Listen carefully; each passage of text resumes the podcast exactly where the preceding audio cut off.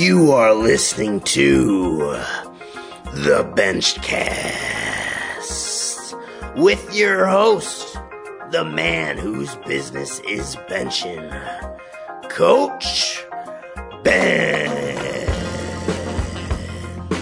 What's up, guys? Coach Ben here, and you are listening to The Benchcast, the #1 podcast if you want to increase your bench press. Hope everyone's having a great day. Hope everyone is doing good. Training's going well. I have another fantastic topic for you today. We are talking about 3 different drills you can utilize if you're experiencing the issue of having bent wrists when you bench press.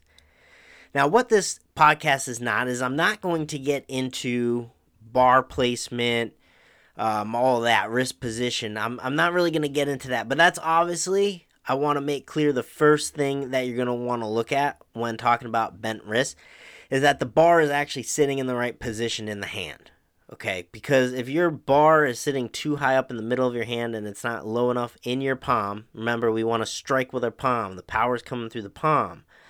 If that's not the case, you need to correct that first. I'm just going to throw that out there. This podcast is for those of you who have been really working on your bar position in your hand, have been trying everything, but still are experiencing some bent wrists when you bench press. And again, the reps are not going to help you here. And, you know, reps can be a crutch, but ultimately you need to fix your bar position. You have to be strong through the wrists, and you're going to want to do some training without reps as well. So reps are definitely not going to be the end-all, be-all for bent wrists. These 3 drills right here are things that I'll go to when I notice a lifter is still having a hard time with bent wrists. And they seem to work really well. At least you'll gain a good appreciation for what you need to do to keep that bar position. So first thing I'll go to, probably the simplest, is doing a bottom-up kettlebell hold. All right, very simply, if you have a kettlebell available, if you don't, there's an awesome product called KettleGryps. Just kettle as spelt kettle and then GRYP, KettleGryp. Okay, this is a fantastic product where you can just really latch this plastic molding shaped like a kettlebell around a dumbbell, and it pretty much turns it into a kettlebell for you. So if you don't have kettlebells available in your gym, or you have a garage gym or whatever, I have that product. Works fantastic. So a bottom-up kettlebell hold. So what you're going to do is actually grab the handle, and the weight is going to be dispersed on top. And because that weight isn't directly sitting in your palm, the weight's sitting on top now, remember. Okay, because of this, that weight wants to really fall either way. So you need to know how to create a really tight grip to the bar and know where to place that bar in your hand. So this is going to help you practice it. And you could do this sitting, standing, whatever you want to do, but just having that kettlebell upside down in your palm is going to be a great way for you to just practice proper bar position and get a feel for that activation through the forearm. Okay. So simply doing that probably is going to bring about positive change in your bench press. If you're still having a difficult time, I like to go to a very difficult variation, a bottom-up kettlebell bench press. Now, this is the same type of a principle, right? We're holding that kettlebell upside down, but we're actually going to lay down on the bench and do some reps, okay? This is extremely difficult, and you're going to find you do not need much weight. And let me tell you too, guys, these 2 movements here with the kettlebell, these are going to be great wrist builders. These are great things to do in the off season just because, you know, especially just a regular bottom up kettlebell hold. Load that thing up. You can get pretty heavy with it, and you have to stabilize well. Okay, the kettlebell bench press, you're probably not going to need much weight. Literally like 10 pounds is very difficult for me. Okay. It really becomes a balancing act. You cannot have your wrists in a poor position when working with a bottom-up kettlebell. And because you're actually going through the press and there's actual motion there, momentum, it becomes extremely hard. So you need to really grip hard. You need to create a lot of activation, and you need to have proper bar placement throughout. So if you're having one of those scenarios where, you know, maybe you're in a good wrist position until you press the bar, but then your wrists fall back. You know, you're not going to be able to do that with a kettlebell. You're not going to complete the rep for sure. And you can only squeeze that thing so hard. You're not going to overcome that gravity of that bell wanting to fall.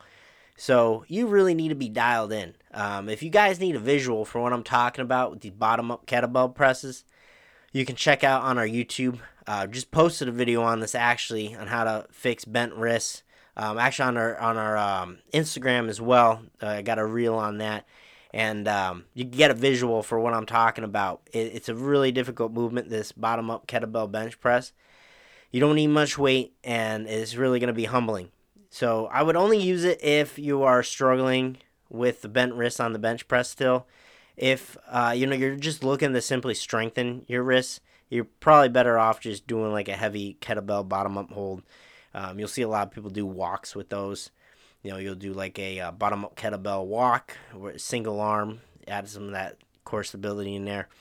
But those are two great movements, working with a kettlebell upside down to help improve your wrist position bar placement.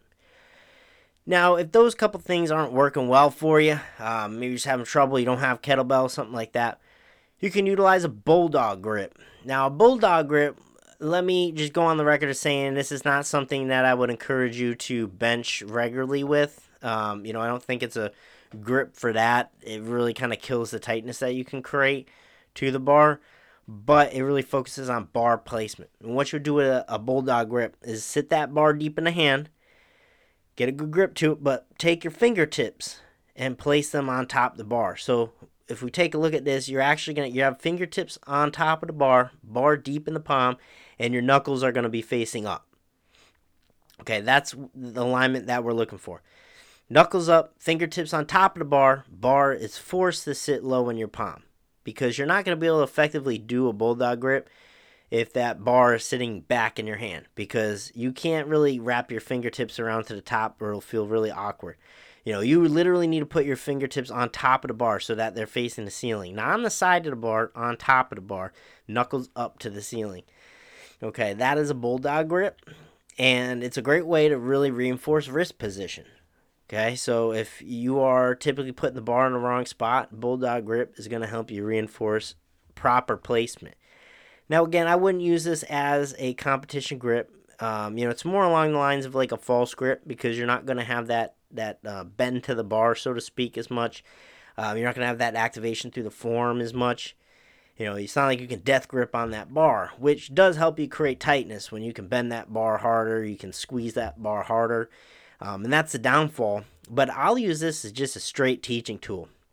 And it's a good thing to come back to time, especially just to reinforce good wrist position.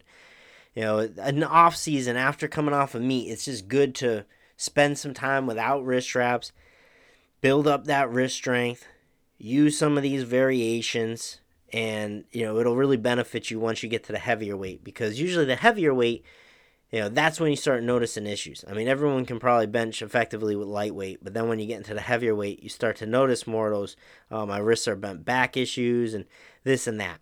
So really opportune time to use these right after a meet, reinforce this stuff, build up your wrists. And then also when you add in straps or wraps, I mean, you are going to be that much better off. All right, because then you're actually going to strengthen a strong position. You know, you're going to reinforce a strong position. You're not reinforcing a shitty position and it becoming a crutch for you. So there you have it, guys. 3 drills in which to help your wrist position. We have a bottom-up kettlebell hold, bottom-up kettlebell bench press, and utilizing the bulldog grip. Okay? So 3 drills. That'll help you out if you're noticing your wrist getting bent back as you're bench pressing. Try these out in your training. Let me know if you're still having some issues with this. Shoot me a video, CoachBen@BigBenches.com. I'd love to take a look for you. Hope everyone has a fantastic day. Thanks for listening to the podcast. If you enjoyed today's episode, please give it a thumbs up and share. If you want more information on how to transform your bench press, consider checking out the Better Benching Academy on BigBenches.com. This is the ultimate resource for building your bench. Head on over to BigBenches.com to see how you can get started today.